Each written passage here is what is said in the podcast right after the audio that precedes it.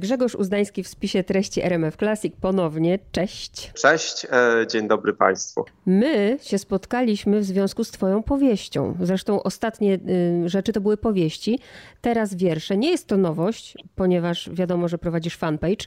I wrócę gdzieś, nie wiem, przeniesiemy się w czasie z 7-8 lat temu. Pamiętam, jak w Wyborczej był z Tobą wywiad i pamiętam, jak zadano Ci pytanie, Justyna chyba Słuchecka z Tobą ten wywiad robiła. Tak jest. I pytała Cię właśnie, czy, a może wydasz te wiersze, a Ty wtedy, a nie wiem, nie wiem. No to było to tak, że już przyszło, przyszła do ciebie sama ta propozycja, czy ty się starałeś o to, żeby je wydać? To zabrzmi oczywiście być może nieco bufonowato, mam nadzieję, że nie. Propozycja przyszła sama.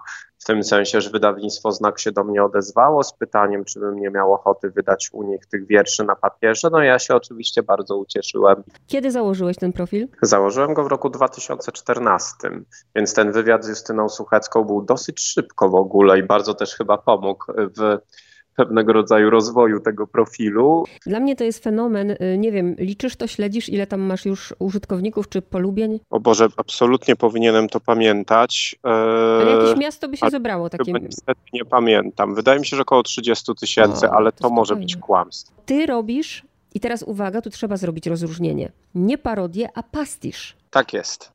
Bo ja już się też spotykałam z takimi, że ty parodiujesz. Zróbmy w takim razie dla rozgraniczenia. Jaka jest różnica, żeby, żeby to wybrzmiało? Jasne. Pastisz e, to jest, jeżeli mam nadzieję, że uda mi się to teraz dobrze określić, pastisz to jest coś takiego, że się naśladuje styl danego autora bądź autorki, danego dzieła.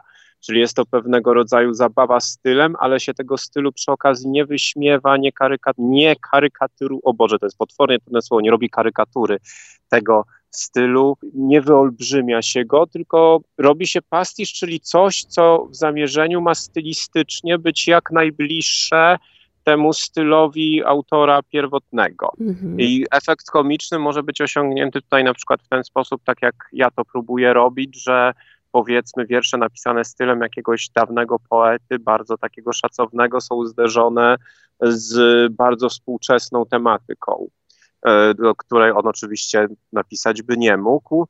Natomiast parodia to jest raczej coś takiego, że bierzemy jakieś elementy stylu danego autora i je wyolbrzymiamy w pewien sposób je wyśmiewując nie wiem, czy ja dobrze, dobrze tutaj tak dobrze. to zdefiniowałem, ale chyba mniej więcej wiadomo, na czym polega różnica. Dobrze, ja właśnie chciałam, żeby to brzmiało, bo już nawet słyszałam gdzieś tam w wywiadach, e, czy gdzieś tam w recenzjach tej twojej książki, że właśnie używa się tego sformułowania, że ty parodiujesz.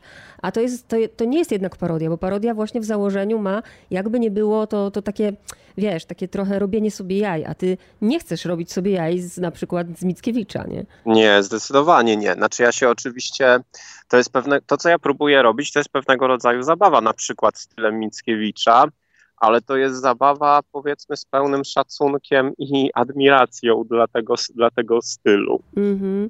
I ja też wybuchałam śmiechem oczywiście czytając te wiersze, ale rozumiem założenie e, i to, co zrobiłeś, no fenomenalny pomysł, bo z jednej strony można powiedzieć, że nie dajesz nic od siebie, bo naśladujesz danego poetę, czyli jesteś nim, a z drugiej strony mówisz właściwie o świecie, o którym oni nie mają pojęcia, więc mówisz wszystko od siebie. No tak, jeżeli chodzi o tematykę wierszy i ich treść, no to to zdecydowanie jest ode mnie, no bo ja się staram opisywać takie życie codzienne, współczesne i najczęściej to opieramy jakoś tam na doświadczeniach swoim, E, swoich albo swoich znajomych, albo osób, które kojarzę, więc dość często to jest życie codzienne, które jakoś się toczy za pośrednictwem internetu, ale też, ale też często niekoniecznie.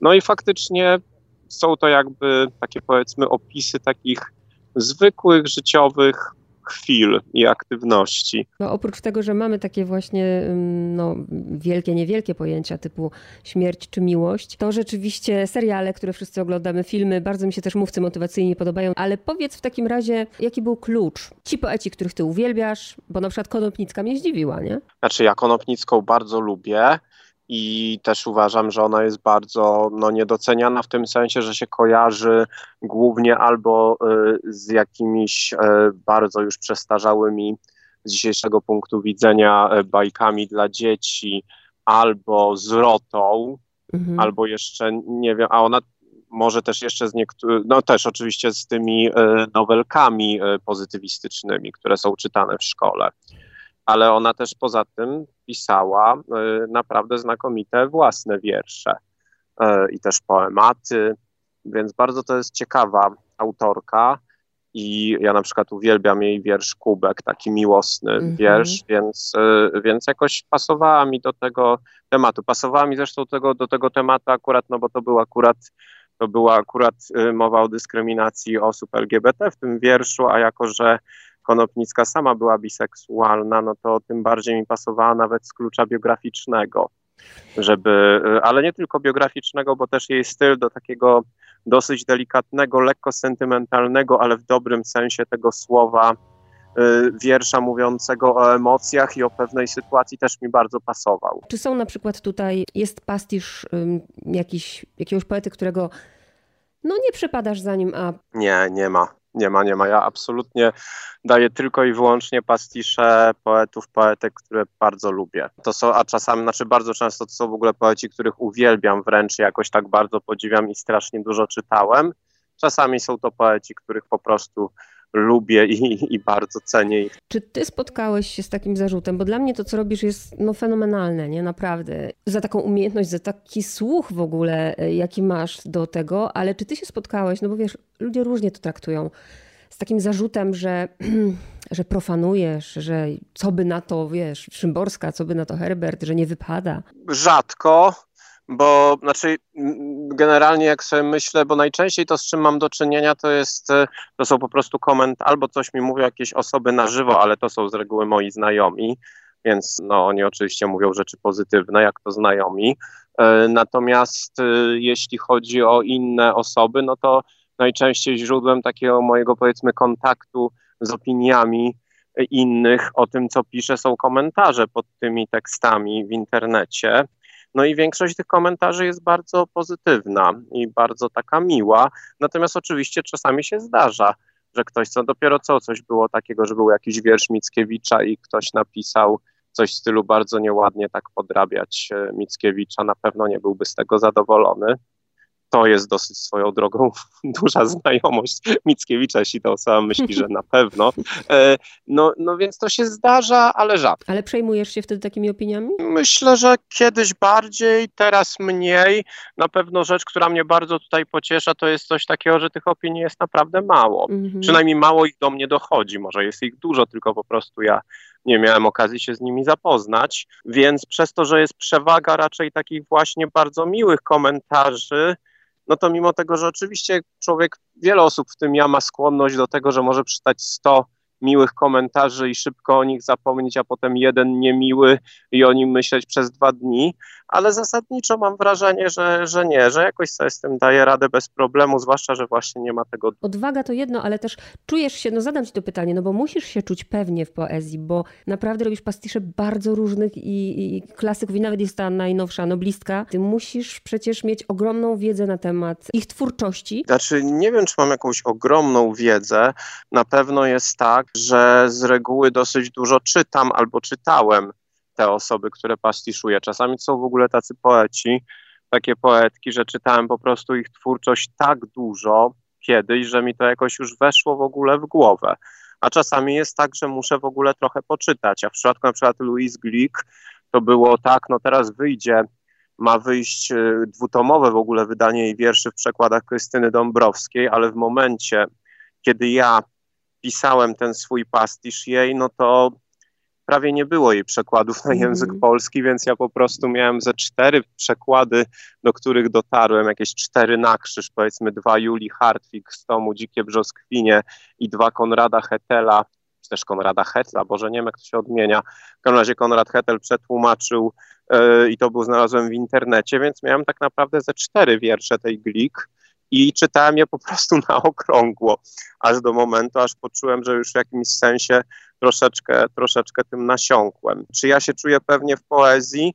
No powiedzmy, że dosyć pewnie się czuję w tym, w tym podrabianiu stylów, chociaż na pewno są też poeci, z którymi bym sobie nie dał rady. Zresztą ja nawet nie wiem, czy ci, z którymi myślę, że, że sobie daję radę, daję sobie faktycznie, no bo to nigdy nie wiadomo, czy to wychodzi, no mogę próbować. Natomiast no równocześnie na przykład swoją, y, pisanie swoich własnych wierszy idzie mi dosyć trudno i jest ich mało, więc, y, więc, więc tutaj ta pewność w poezji się trochę kończy. Nam to daje oczywiście mm, przyjemność. A co tobie to daje?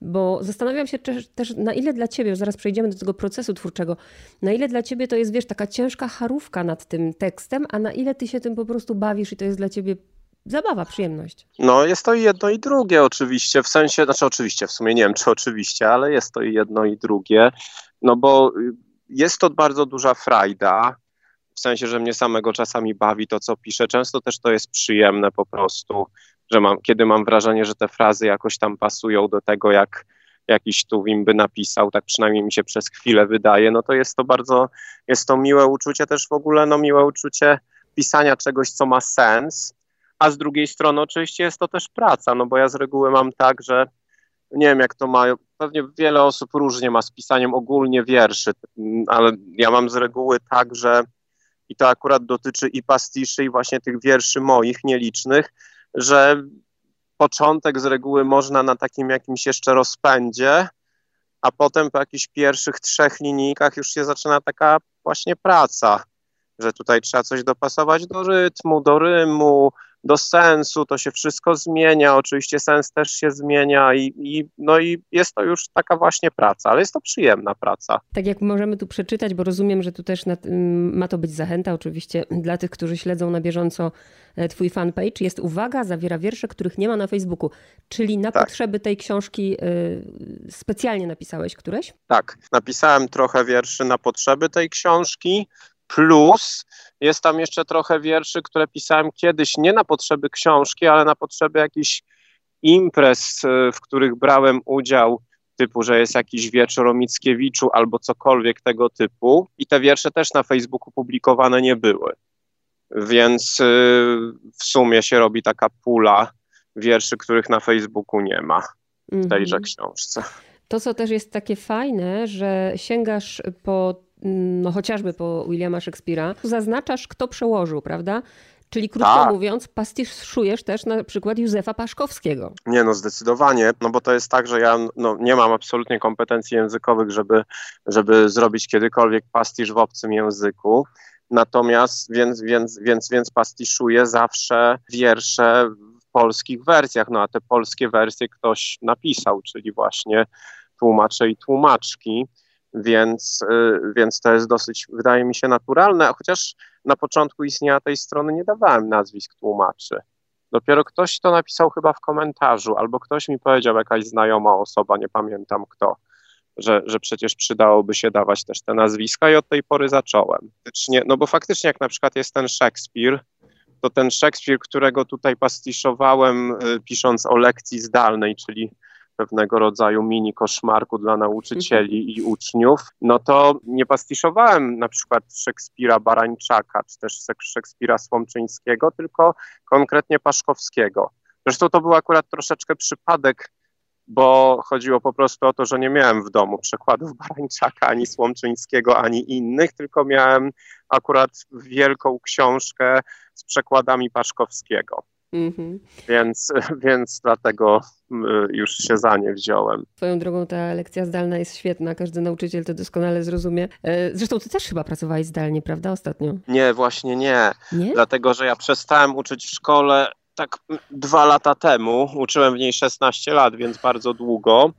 Ale nie, już ponad dwa lata temu, dwa albo trzy lata temu. Przestałem uczyć w szkole akurat w momencie, Mój koniec uczenia w szkole się zbiegł z tym, kiedy zlikwidowano ostatecznie gimnazja. Ostatni rok gimnazjów to był ostatni rok mojego uczenia, więc no tej takiej dosyć specyficznej hmm, przyjemności, nie wiem czy tak to można nazwać, wątpliwej przyjemności prowadzenia lekcji zdalnych już nie miałem. Czyli ty się y, Natomiast oddajesz w pisaniu? Koleg... Ja się oddaję pisaniu i występowaniu też w mhm. resorcie komedii w Warszawie na scenie z takimi różnymi komediowymi spektaklami improwizowanymi, no i pisaniu, tak. Teraz przejdziemy do trzech konkretów i wybierzmy, ja wybiorę jeden, ty wybierzesz jeden, a na trzeci zdecydujemy się wspólnie. A wybiorę go nie dlatego, że akurat ten mi się najbardziej podoba, tylko też wybieram ze względu na słuchaczy i na to, co jest, wiesz, takie no, najbardziej znane, czyli mhm. Wisława Szymborska akurat yy, i status. Chciałabym, żebyś po pierwsze przeczytał ten wiersz, po drugie, żebyś zrobił komentarz. Dobrze, super, to zacznę od statusu. Wisława Szymborska status. Polubią albo nie polubią. Podadzą dalej albo wcale nie. Można było napisać go lepiej. Skrócić, wydłużyć, dorzucić uśmieszek, wkleić zdjęcie dziobaka pijącego mleko. Już na to wszystko za późno, już oswobodzony, gotowy, opłakany, wypuszczony w świat. W kształcie określonym, więc niedoskonałym, z królestwa możliwości wyciągnęłaś go. Miał być taki wspaniały, dlaczego nie wyszło? Mógł mieć tyle postaci, a tu tylko ta. Sam już chyba zrozumiał, że nie da się wrócić. Wyszedł taki, jak wyszedł. Nic go tu nie czeka, prócz krótkiej aktywności i długiego snu, w mizernym towarzystwie dziewięciu polubień. Och, ale przecież następny. Och, napisz następny. Och, z następnym na pewno skończy się inaczej. To jest e, drugi, jeżeli dobrze pamiętam, wiersz, jaki w ogóle powstał na stronę Nowe Wiersze Sławnych Poetów. E, więc temat e, statusu na Facebooku, pisania statusu był wtedy dla mnie bardzo taki naturalny, no bo to bardzo pasowało w ogóle do tego pomysłu, na jaki wpadłem, że ci poeci mają pisać o bardzo współczesnych rzeczach i często facebookowych, czyli coś niezwykle facebookowego, czyli status. No i to było jeszcze na takim etapie, ja potem przestałem to robić zasadniczo, ale tutaj to było wyraźne odniesienie do istniejącego jednego wiersza Wisławy Szymborskiej, e, który się nazywa Atlantyda. I tam też jest coś takiego, a raczej u mnie jest też coś takiego, że tam jest istnieli albo nie istnieli na wyspie, albo nie na wyspie. No i generalnie jest to w pierwszej części właśnie zabawa z tym tekstem Atlantyda. I jest to temat, który w ogóle Szymborska bardzo lubi, czyli temat jakby możliwych realności, możliwych światów, możliwości. I ten wiersz dostał jeden z najwspanialszych komentarzy w historii tej strony, bo mój znajomy Mateusz Marcin Lemberg napisał komentarz Pani Wisławo, można edytować. Świetne, świetne. Drugi miałeś sobie sam wybrać. Ciekawa jestem, który wybrałeś. Przeczytam sobie pewnie Gałczyńskiego o telewizorze. Mm-hmm. To jest wiersz, który jest bardzo świeży. O, I to też fajne. Jeden z tych nowych, które powstały i będę mógł przed... Bardzo go lubię, bo lubię Gałczyńskiego. Konstanty Ildefons Gałczyński, telewizor. Mam telewizor, ale się zepsuł. Zgasł z trzaskiem i stoi zgaszony ale za to mam dużo agrestu dla Natalii, mojej smagłej żony. Agrest wygląda jak piłka pasiasta i zielona, a telewizor stoi jak zepsuta zabawka. Moglibyśmy zadzwonić do Leona. Naprawiłby, ale po co? Nie oglądamy od dawna.